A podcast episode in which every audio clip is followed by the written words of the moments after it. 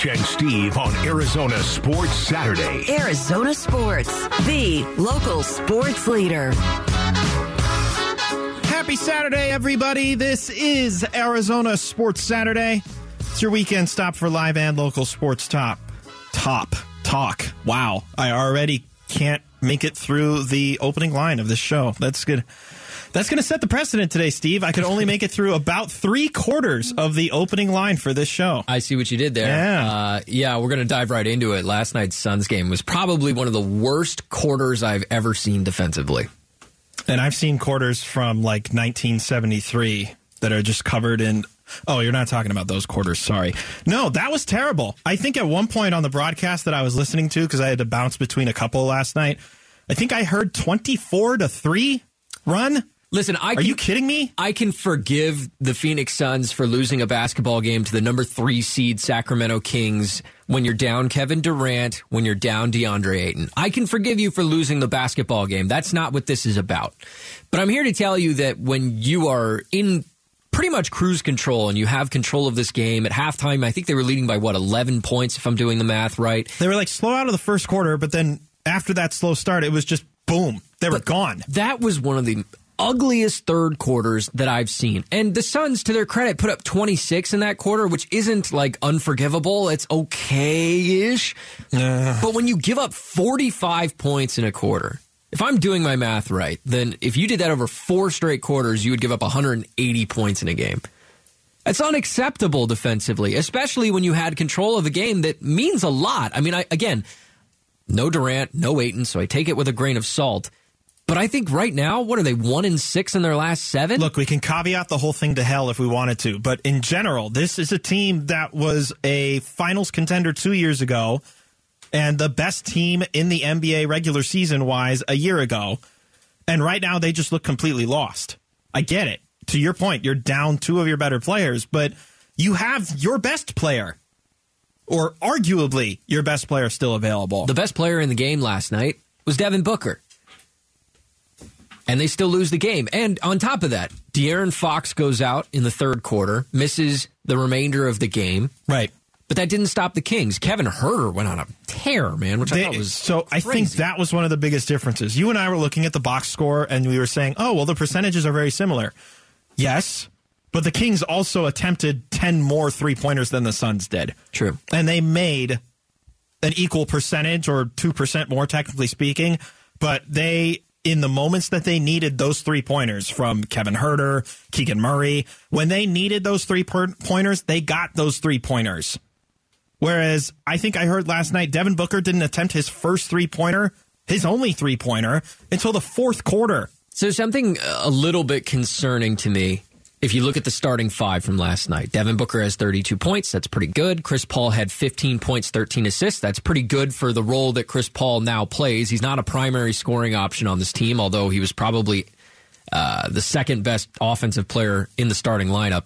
Okogie, four points. Craig, two points. Biyombo, six points. And if you want to dive a little deeper, on the bench, you had two guys who played starters minutes. Actually, three guys who kind of played starters minutes. Well, I think we can agree the bench outplayed the starting rotation last night. Definitely those three guys that I, I listed because TJ Warren had 15, Jock Landale had 17. I thought he was very impressive last night. Terrence Ross was the best of the bunch. Human Torch 30 back again. point game off of the bench. And honestly, I'm not sure why that guy's not finishing the game last night. I was so confused. It was about two and a half left in the game, and Terrence Ross got subbed out.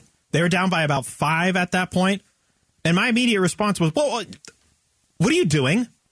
You're going to take out your hottest scorer, and the only thing that's allowing for Devin Booker to not feel so much pressure in a moment like this, and you're putting back in Josh Okogie for defense? I think. What are you doing? Okay, so that's the argument that I can sort of live with is the fact that late in the game like that, you're not you're not taking Chris Paul off the floor. You're not taking Devin Booker off the floor. That's two guards. You could Terrence Ross argue that maybe. Chris Paul should have been taken off the floor. You could make that argument, I'm, but I'm also okay with the we're not taking Chris Paul off the floor in the last couple of minutes of the game. I get that. Then the argument is okay, is Terrence Ross your quote unquote three? Is he the small forward in this scenario over somebody like Torrey Craig or Josh Okogie? And to be honest with you, Kevin Huerter was going off so much in that second half that maybe you do keep a defensive minded guy out there because Josh Okogie, by the way, I think is the best defender on the team right now. I'm not arguing that. I'm arguing if you're going to go swapping in defense, don't take your hottest scorer off the floor. That's the take thing. off TJ Warren. They sacrificed who had a great night, but take TJ Warren off. Terrence Ross is on fire last night. Why are you taking him off in the closing minutes of the game? What are you doing? I just didn't agree with the decision. And then, of course, they fell behind by about nine, and at that point, it was over. Worth mentioning, looking at bench stats, Cam Payne played 16 minutes last night, 0 for 5, 0 for 3 from deep. He only ended the game with 1.5 he assists. is struggling now. And, and you know why that why I bring it up is not to harp on Cam Payne, but simply because we looked at last year's playoff run where Cam Payne disappears, Landry Shamet disappeared, and last night Shamet didn't get a lot of attention, but he only scored five points off the bench too in 16 minutes. It's just that some of these role players need to be getting into the habit of stepping up. Terrence Ross did a great job when it came to scoring. I thought TJ Warren and Jock Landale played great off the bench yesterday, especially Landale. I was really impressed with him offensively. Um, but some of these guys that they're going to need to step up. I mean, if you're looking for a point guard to take over for Chris Paul, if he for some reason needs to miss time or or if he needs to split time a little bit more evenly, Cam Payne is not warming up to that position. The same way that we saw him not warm up to it against Dallas last year in the playoffs. And that worries me a bit because yes, you're going to get Durant back. Hopefully, what is it Wednesday against the Timberwolves? That's is the, report? latest report. Yeah. So hopefully that solves a lot of your problems, and that probably bumps Terrence Ross's minutes down pretty significantly, is my guess. Uh, yes, you're going to get Ayton back, which means you're going to have to rely less on Biyombo and Landale, which is probably a good thing. But some of these role players really need to figure it out, and they need to figure it out soon. I may be missing something, but if if Cam Payne is struggling this much, why are we not going to Saben Lee? Like I may have missed the part where I'm I'm looking at his spot track right now. It says he's on a non-guaranteed and a two-way, so maybe that's the part of it. But like he's not even dressed for these games. He's not listed in the box score. He's not. But he's been a prime contributor in the moments when Cam Payne was out. I mean, he even took away the job from Duane Washington Jr. If we're getting to a point where we're struggling this much with the backup minutes behind Chris Paul, and you know Landry Shamet got limited minutes last night too. He wasn't all that great. Why aren't we going back to Saben Lee? Is it eligible? Like I genuinely don't know. Is it he's out of eligible games, or is he on a contract I don't understand? Is he hurt? Like I don't know what's going on. Well, and if you're asking me, if it was just an evaluation of talent, I, I'd rather have Cam Payne than Saben Lee. I know what Cam Payne can do. I know what he's capable of doing. I just don't think he's doing it right I now. just want consistency. I don't want streakiness, especially behind a, a Chris Paul who is just as streaky. He's not looking like the Chris Paul that we got two years ago anymore. Well, and I don't think he needs to be. So in Well, what he, did you know yesterday, What? I argue he needs to be right now. Yesterday he went 15 points, 13 assists. I think that's a great game for Chris Paul if he's in the role that they're asking him to be when Kevin Durant and DeAndre Ayton are around. I think Chris Paul is probably your fourth best offensive option on this team when those guys are playing. They were not last night. So he needed to be better, but 15 and 13 is a pretty good game for a 30, what, eight year old Chris Paul, 39 year old, whatever he is. That's pretty good. He got the offense involved. He was finding part of what I loved about last night's game was Biyombo and Landale in particular getting the ball in the I don't know what you would call it the uh, free throw paint area, like top of the key kind of, Okay. and they were scoring. It felt like a lot from that area. He was finding them there. He was hitting his mid range shots. You know, Chris Paul loves that area. And I felt they were really effective from that spot. And you had asked me earlier before the show, uh, is it to the Suns' detriment that they are a mid range sniping team? And I think when Durant's around and Paul is there and Booker's there, it makes them great. It's one thing that makes them separates them from the rest is that they can just kill you with mid-range shots. But in a game like last night, I don't think that the Kings had any worries about the Suns taking three-pointers. Nope. Because I mean, just look at the percentage. Last night they shot 31%. That's not horrible, but it's not good. I mean, just how about the attempts? They were very they. If I recall correctly, they had gone 0 for eight before their first three pointer in like the first half. It was pretty rough to start from the from beyond the arc. Well, the nobody Suns. in that starting lineup really took threes effectively. I mean, Booker was 0 for 1. Only Ross. Chris Paul was 1 for 5. Biyombo obviously isn't taking a 3. Okogie took 1 and missed it. Craig took 3 and missed it. On the bench, most guys didn't take a whole lot because TJ Warren's not a good three point shooter. Landale's not going to take any. Cam Payne is very cold right now, 0 for 3. Shamet only shot 2 and hit 1. Ross was 6 of 10. That's the only guy on the team taking three pointers right now. I mean, now. he made six out of their nine. There Yeah. you go. There's your Yeah. there's your differential. Whereas Kevin Huerter made six, but the rest of the team had seven. Now, that's gonna Distribution's a go- little different. It's going to go up when Kevin Durant comes back. Durant takes threes. It opens up opportunities for Booker to hit threes. Chris Paul's been pretty good from three this season. And I think Unexpectedly. I think that's important is that Kevin Durant does so much to space the floor out for the Suns offense that this particular Suns group, whatever five you throw out there, it's incredibly compressed right now. They just don't have an opportunity to threaten you from range because they are lacking the guys that can threaten you from range. And even when they try to threaten you from range, Terrence Ross went 11 of 16, 6 of 10. Is he going to do that again tonight against Philly? We don't know. TJ Warren, 7 of 13. He went 1 of 4. Is he going to do that again? We don't know. Like it's it's very unpredictable what the Suns can accomplish. Can I just take one second and kind of do a mea culpa? I, for weeks, have been telling you that I'm not sold on the Sacramento Kings. And I'm not going to tell you that last night's game completely sells me on what they're what they're doing over there. Well, I mean, but, they they had their flaws too last night. but I'm willing to tell you that Domantas Sabonis is the real deal. oh, he's great. 27 points, 9 assists, 9 rebounds last night, and it looked effortless. You know it's amazing too? He's locked in for sure to All NBA, but probably third team because there's two centers that are just wickedly talented, better than him. Well, but he's a lock for All NBA this year. And to credit De'Aaron Fox, I mean, I know that he went out in the third quarter, missed the remainder of the game. I don't know the update on his injury situation, but he ends the game with 19 points in 21 minutes. That's pretty darn good. Yeah. Now, he was cold from three. He was one of six, but he's pretty darn good. Kevin Huerter also- impressed me a ton last night. He had 29 points. We're also talking about the best fourth quarter player in the league this season. The Yeah. best guy with the ball five minutes to go within a five point game. I'll tell you this. I, I don't want the Suns to end up playing the Kings in the first round. Like if the Suns were to drop a few slots because they're sliding right now. This is actually I want to have a conversation with you about later. Is who do you not want to face? Ugh, there's a lot of teams I I feel wanna like it's right a long now. list, but I'm curious what you say about it. Coming up next, are the Arizona Cardinals trying to tank? And if they are, can they tell us? That's next on Arizona Sports Saturday. Mitch and Steve on Arizona Sports Saturday. Arizona Sports, the local sports leader. Maybe you're not inspired by the re signing of Will Hernandez or Kelvin Beachum.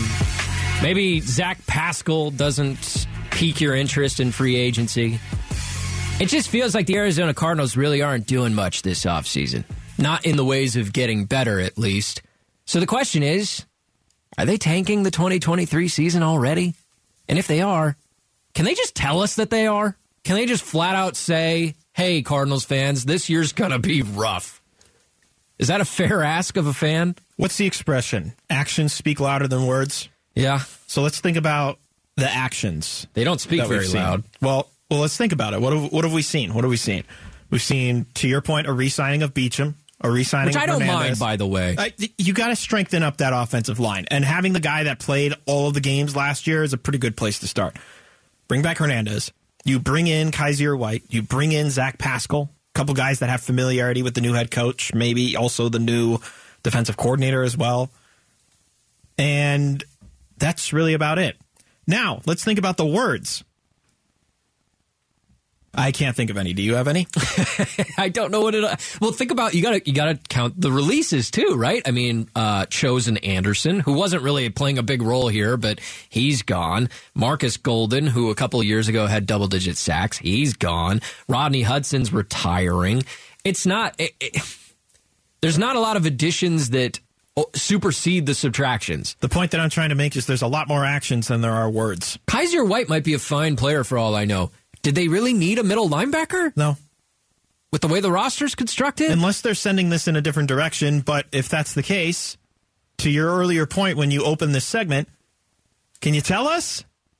Can you tell us what you're doing, please? So I mean, not they're just never- sitting here speculating that you're not doing anything and not trying to be good or something like that. I don't know. They're never going to come out and say we're going to intentionally try to lose games. That's not what I'm asking for here. But no, that's there, poor phrasing. there are tangible ways for teams to let their fan base know, hey, there's going to be some tough times. There's a way to message it. And I I think that there's a Hey, division rival who's kind of figured that out. It's funny you bring that up because I have in front of me from Kevin Demoff, who is the chief operating officer of the rival Los Angeles Rams. They sent out a letter, a full on memo to their season ticket holders. I'm not going to read the whole thing, but I'm going to read what stands out the most. And it is two paragraphs here. We faced a choice this offseason. We could once again restructure contracts to give ourselves one last shot with our core roster, but that would mean a total rebuild would be necessary over the next few seasons. Or we could focus on replenishing our draft capital and improving our long term salary cap situation, clearing the way for us to compete both now and in the future. So, wait, you're telling me that FM picks didn't work out so well? Collectively, as an organization, we chose the latter path, believing in the talent on our current roster and the skills of our coaching staff to return us to the playoffs. And then he goes on telling them where they're at cap wise, picks wise, plans for renovations for the stadium, it even looks like. Like, this is an open and honest portrayal of what Rams fans and like the hard paying Rams fans can expect for this season. Right? We're not going to be thi- going out there and trading our picks for star players Right. anymore. Do you think this is all that difficult to do as an organization? Well, it's a completely different scenario that the Rams are in, right? For first of all, the fans are probably more receptive to this than Cardinals fans would be, simply because the They Rams won a Super won a Bowl. Super Bowl. They got what they wanted, right? Like for instance, my best friend is a uh, is a Rams fan, Mm-hmm. and I've talked about this with him before. Like, oh man, like you know, it looks like no Matthew Stafford for a while, or oh, they just traded Jalen Ramsey. That was the last time I talked to him about this, and I was like, what do you think? They didn't. Oh, they got a what was it, a third round pick for Jalen Ramsey? That's not very good. And he said, you know what? We won the Super Bowl.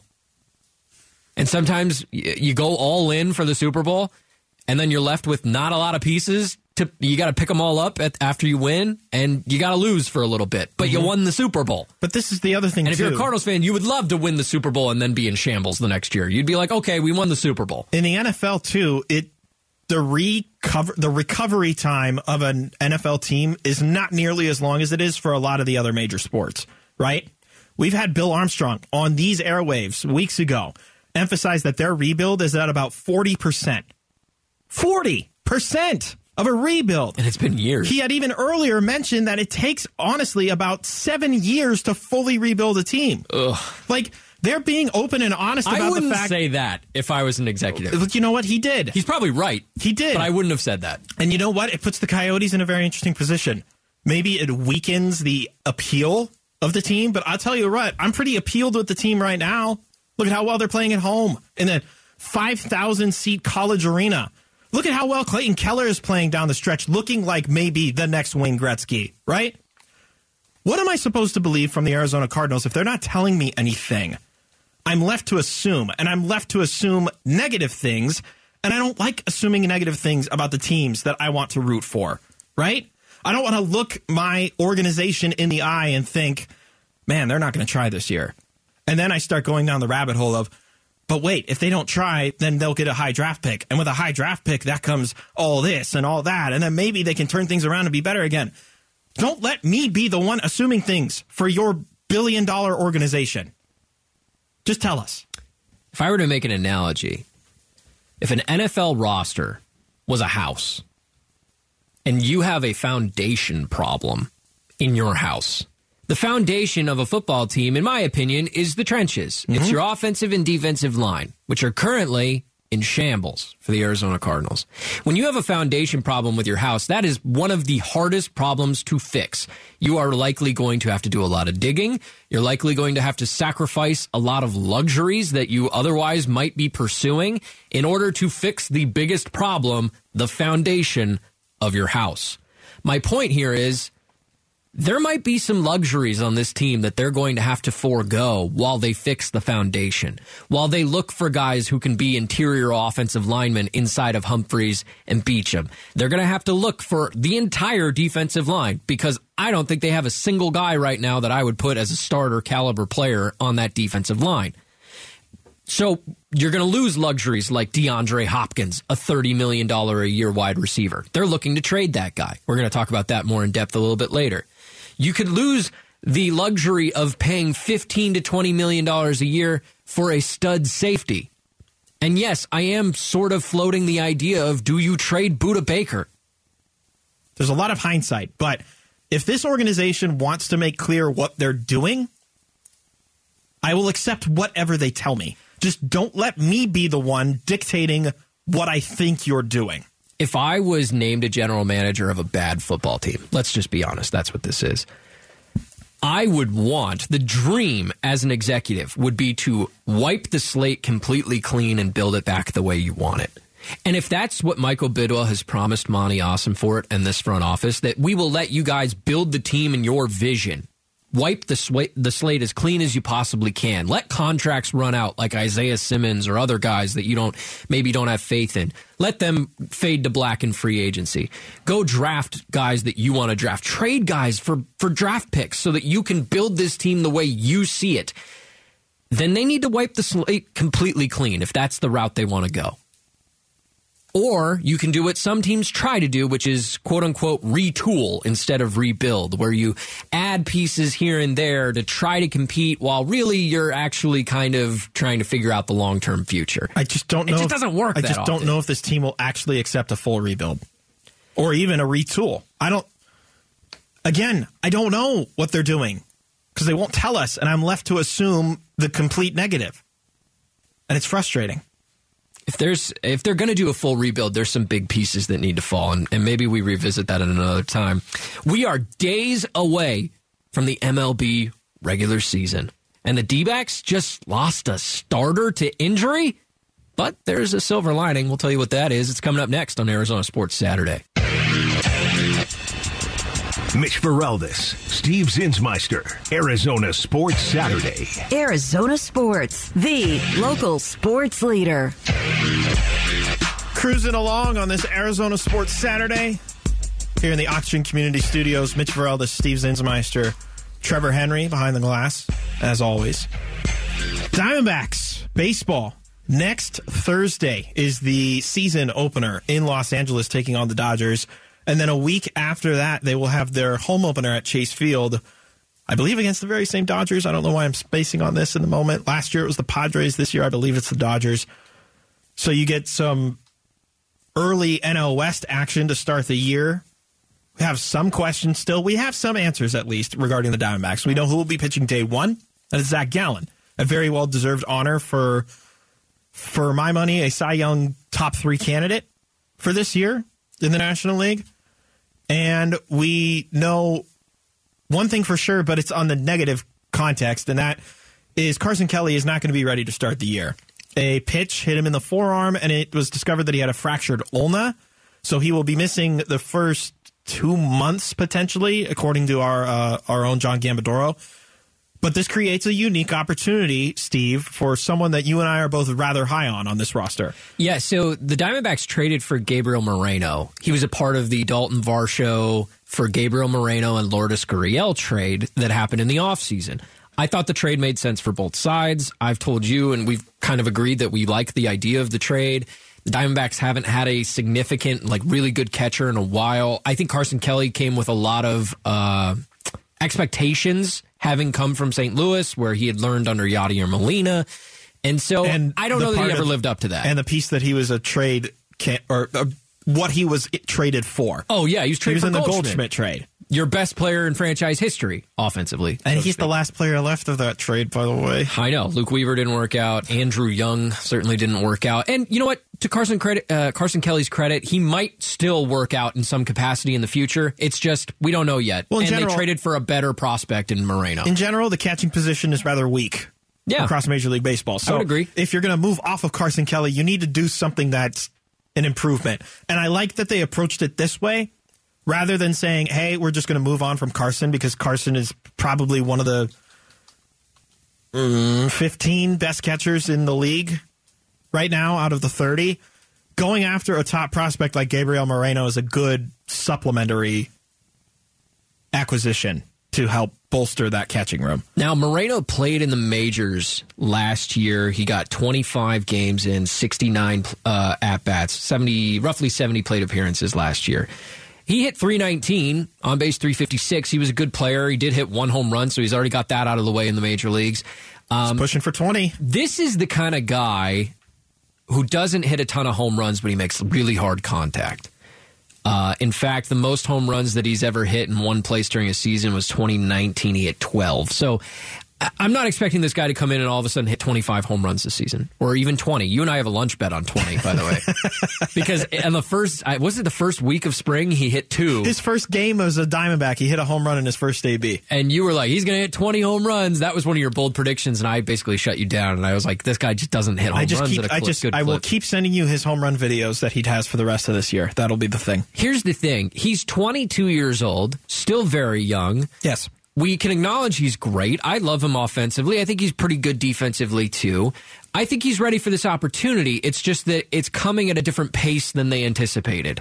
I expected that Carson Kelly was still going to be the opening day catcher before the injury.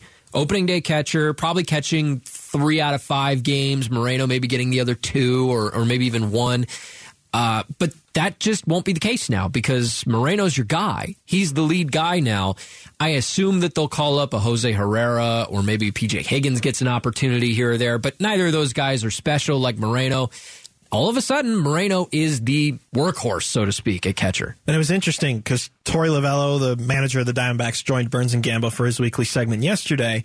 And that was part of the questioning was first there was, all right, who's going to join Moreno? And it was kind of a, uh, laissez-faire, I think is the correct way to term it, answer where he said that we have some guys that we like, and we we know that Herrera has had the experience at the big league level, particularly with this club. But then Bernsey asked a good follow up to that, which was, has this accelerated Moreno's timeline maybe a little too much? And there's some good answer from here from Torey. I think it is. It's it's kind of accelerating things here, but uh, I think he's ready for it. I think the, the perfect combination, had it landed on Carson and Moreno, would uh, would be for you know the best portion of, of Gabby's development. And at some point, he's going to be a frontline catcher. Some point, whether it is two months from now, three months from now, a year from now, we don't know. But this will definitely amplify his um, his development. And as we push forward every single day, that's really what we want. We want to put guys in the right situation to grow and learn. And he's definitely going to get a crash course in that. And in my opinion, if you're going to make a trade of the magnitude that the Diamondbacks made, yeah, his development or his timeline is going to be accelerated a little bit, but you're also expecting a lot out of this guy. He was the, no disrespect to Lourdes Gurriel Jr., but he was the big piece coming back in this trade. You want to get the most out of Moreno, and he's going to be here for several more years after this. Yeah, getting him off to an accelerated start might not work in his favor, but – you need to get the most out of him sooner rather than later. In the short term, I actually think this makes the Diamondbacks a little bit more potent offensively. I think Moreno's the better offensive player between him and Carson Kelly. And Carson Kelly's not a bad offensive player. It's just no, Carson's it, had 20 homer seasons, I believe, in the past. He had one month. Uh, I don't think it was last season. I think it was the year before. He had a month of April where he just dominated offensively. I mean, he's got the skill set. We know it's there. it's like has not been able to stay healthy. It's like earlier we were talking to like Cam Payne. Uh, if you want to make the basketball analogy, we know what he can do. We know he's capable of it. Right. It's just not there every day. It's not there every game. It's not consistent. I think Moreno is the epitome of consistency over the course of his career against right-handed pitching. He hits 313. He's on base 340. Against left handed pitching, even better, 333. On base 391. He's on base almost 40% of the time against left handed pitching. Moreno is the better offensive option, in my opinion. So while this, yes, is a little early for him to be getting this sort of role on a major league club, I think Torey's right. I think he's ready for it, man. There's some questions that we still need answered, though. Um, one of them I'm going to throw at you, I think, is probably the top of the list, although it's a less impactful day to day position because they only get to, you know, participate once every five days. But Torey would not name a fifth starter when he joined Burns and Gambo yesterday. And there has not been any reported or official action in terms of what they're going to do with Drey Jameson, Ryan Nelson, or maybe there's some mysterious fifth candidate we don't even know about. Where do you think that this one's leaning? You still leaning Drey? I'm still leaning Drey. I think he's got better stuff than Ryan Nelson. I expect that whoever doesn't get that fifth spot in the rotation could start the season in the bullpen because of other injuries, like Corbin Martin, who was a starter, never really caught on in that role, probably was going to be in the bullpen if he made the team. I could see that role being filled uh, by a Ryan Nelson if Drey makes the rotation, or vice versa. I, think that you have decent options either way. Drey Jameson's the guy for me. His stuff is so good. I think he's got better stuff than probably uh, most of the guys in the rotation. He's the Zach- hardest throwing guy in the rotation. Exactly. And you need that in Exactly. today's game. And honestly, that's the mentality that they use to kind of reboot uh, reboot the bullpen this Yeah. offseason. Carlos Vargas can throw really hard. Some of the other guys they went and got throw really hard. Um, they added Andrew Chafin back.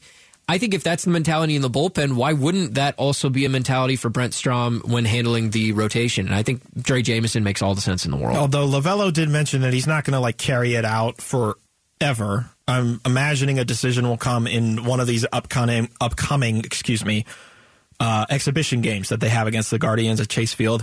Because he mentioned like we want to get the team together, we want everybody to know everybody, and the next thing you know, they're going to have to take off for LA. So this decision, I imagine, is going to come with haste. And I'm with you with everything that you said about Jameson, but I can't argue in defense as to like why Nelson shouldn't because I think Nelson is just as de- deserving. One more thing I want to get your thought on, and that is third base. You got Evan Longoria, you've got Josh Rojas. The assumption is is that they're just going to straight up platoon, but somebody's likely going to get more cracks at it than the other. Who do you think's going to get it? Um, when it comes to specifically third base, my guess is still Josh Rojas. He's younger. I think he's more versatile defensively, although Evan Longoria has been a very good defensive player in his career. I think Longoria is probably more suited for the DH role, eh, which obviously will rotate between an assortment of guys. Longoria, Gurriel will certainly be in that mix. But there's also the backup first base position that needs to be filled. Does Longoria crack open a first base glove once in a while and and back up Christian Walker, who by the way played I think it was like 160 games last season, so it's not like they needed a backup first baseman Nope. very often. No. But even if he lowers that by 20 games, 140 games for your first baseman is really good. 20 games, not that much to fill. I would think Gurriel would also slide into The that fear, the fear with that, and I'm guessing as to why the games he played were so high. One, because Pavin Smith got injured, and two, because he was their best defender. And you need your best defender more often than not. Like if similarly you look at it with Nick Ahmed, who's going to be healthy to start the year, is probably going to be the opening day shortstop. He, for the longest stretch of time, was their best defender, and they needed him for as many games as they could get out of him. He just couldn't stay healthy. Right. And with Walker, you kind of need that stability in the infield, which there's going to see they're going to see some changes this year. No shifting as much, so Walker won't be moving around all that much over on the right side of the field. If I had to make a guess based on your question, your question was who plays more at third base. I'll change it a little bit. Okay. I think that Longoria will play more at third base than Rojas, but Rojas will play more overall than Longoria because I think he's going to slide over to second quite often to give Ketel Marte either a DH day or a day off. Coming up next, why should the Suns be worried? Got a few ideas next on Arizona Sports Saturday. Mike and Steve on Arizona Sports Saturday. Arizona Sports, the local sports leader. According to Shams Charania, uh, Kevin Durant could be back as soon as Wednesday. I believe they're playing the Timberwolves. Can't come night. soon enough. No, I mean, listen, that's is that even ahead of schedule? Ahead of the three weeks? So that we were originally if I told? did the math correctly, or if any of our Suns insiders like Kellan Olson did the math correctly, it would put it right at the three week nice. reevaluation mark. So not even the not even the oh this is guaranteed when he's going to play again. At the mark when they said they would reevaluate him. But, you know, he's shooting shots with the team. No, he's not traveling on the road, but they James Jones had mentioned that they like his ramp up um and that he's looking better every single day. And I wonder if at that point that's when Sham Charania reaches out to his sources or however it works and they say, "Oh no, he looks like he could be ready to go right at that three week mark." Hey, I which was- would be huge. Yeah, I was hoping he would be back by that Denver game that's on March 31st. But if he can be back by the 29th, that's great. I I'm, I'm really excited about it, and everybody should be, especially for a team like the Suns that has spent so little time this season fully healthy, where all their starters who were on the team at the time were available to play. I think it's like five or six games they've played over the course of the entire season where they played all their starters Do you- successfully. Do you, remember it? This was before the trade deadline, and I remember there was a lineup card. I can't remember the exact day or who they played, but it was Booker, Paul, Ayton, Cam Johnson, and Mikal Bridges. And it was like the fifth time that that lineup had been put on the floor at that point in the season. Again, just before the trade deadline, five times. yeah. That's not. I mean, it doesn't help, obviously, but the Suns have dealt with, you know, season long injuries or desperation injuries, or that's not the right the right word, but excessive amount of injuries before, and they've been able to ride the ship. But right now, it's very much been a detriment to them. Well, then you go and make this monster blockbuster of a trade for Durant, a guy who missed six weeks with an injury when he was on Brooklyn, and then obviously that carried over into his time with Phoenix. He plays three games, which were awesome three games, uh, a great test of their new lineup that they've built. And then he goes down in, in warm ups. Hopefully, he doesn't warm up against the Timberwolves on Wednesday. That would be good. Yeah, no, he's not allowed to do layup lines. No, no, no warm-up. He's not allowed to do any of that. Just, Get on the floor. just bring him right off the bench. He's Uh, good. I'm kidding, of course. But uh, the question is, how much should they be concerned about what has occurred in the last, I don't know, seven games while he's been out? How about even the last 24 hours, Steve? Well, yeah, if you want to talk about Sacramento, that's pretty specific. But I'm, I'm no, I don't even picture. mean. I don't even mean the game that the Suns played. oh, I mean all the games around them. They're now a half game behind the Clippers. They're tied with the Warriors. They're a game and a half ahead of Minnesota and the Lakers. This is a problem. Like, if you want something to fear right now, because this Western Conference is so tightly packed from four all the way down to 13, yeah. You could easily blink and all of a sudden be at the bottom of the play in tournament. They are only six games ahead of the Trailblazers, who are in 13th. Six games. Now, there's not a lot Can- of games left in the season. Can I request that we rule out the Trailblazers? I just think they're toast. okay, fair enough. Let's talk about the Jazz at 12, though. Yeah. You're only three games ahead of them. Three. The not like- Jazz, the team that gave away everything in the offseason. Yeah, it's not like the Jazz, have anything to play for right now, and they're four out of their last six. They've lost two straight. They're they're not trying to get into the play-in tournament. Danny Ainge came in and he's like, "Nope, we're going to start this whole thing over." You know why? Because it didn't work, right? So the fact that they're only three games back of the Suns should be very concerning to Suns fans. I'm cognizant of the fact that you've been without Durant for a while, that you've been without Ayton for the last few games. But at the same time, it is what it is. Your record is what it has to be in a time like that. And where the over the last seven games, they're one and six. And look at the teams below them too. Oklahoma City six out of their last four. Pelicans five out of their last five. They won three straight.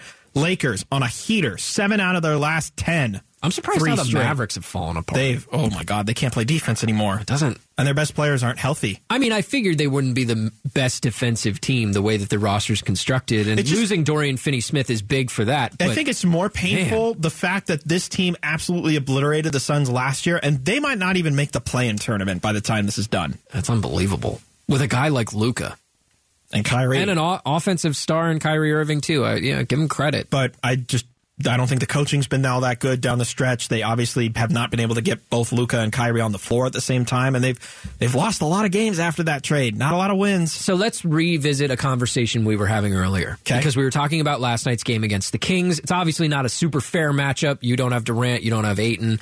Uh, but they lost to Aaron Fox in the third quarter and still dominated.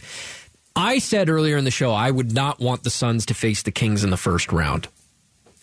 Because let's be honest, the Suns right now are the five seed and heading south. Now they get Durant back. Hopefully that helps, but they might be in the back half of the top eight when the playoffs roll around. Mm-hmm. Which teams would you reasonably be okay with playing in the first round? Obviously, at the top, I don't want the Nuggets in the first round.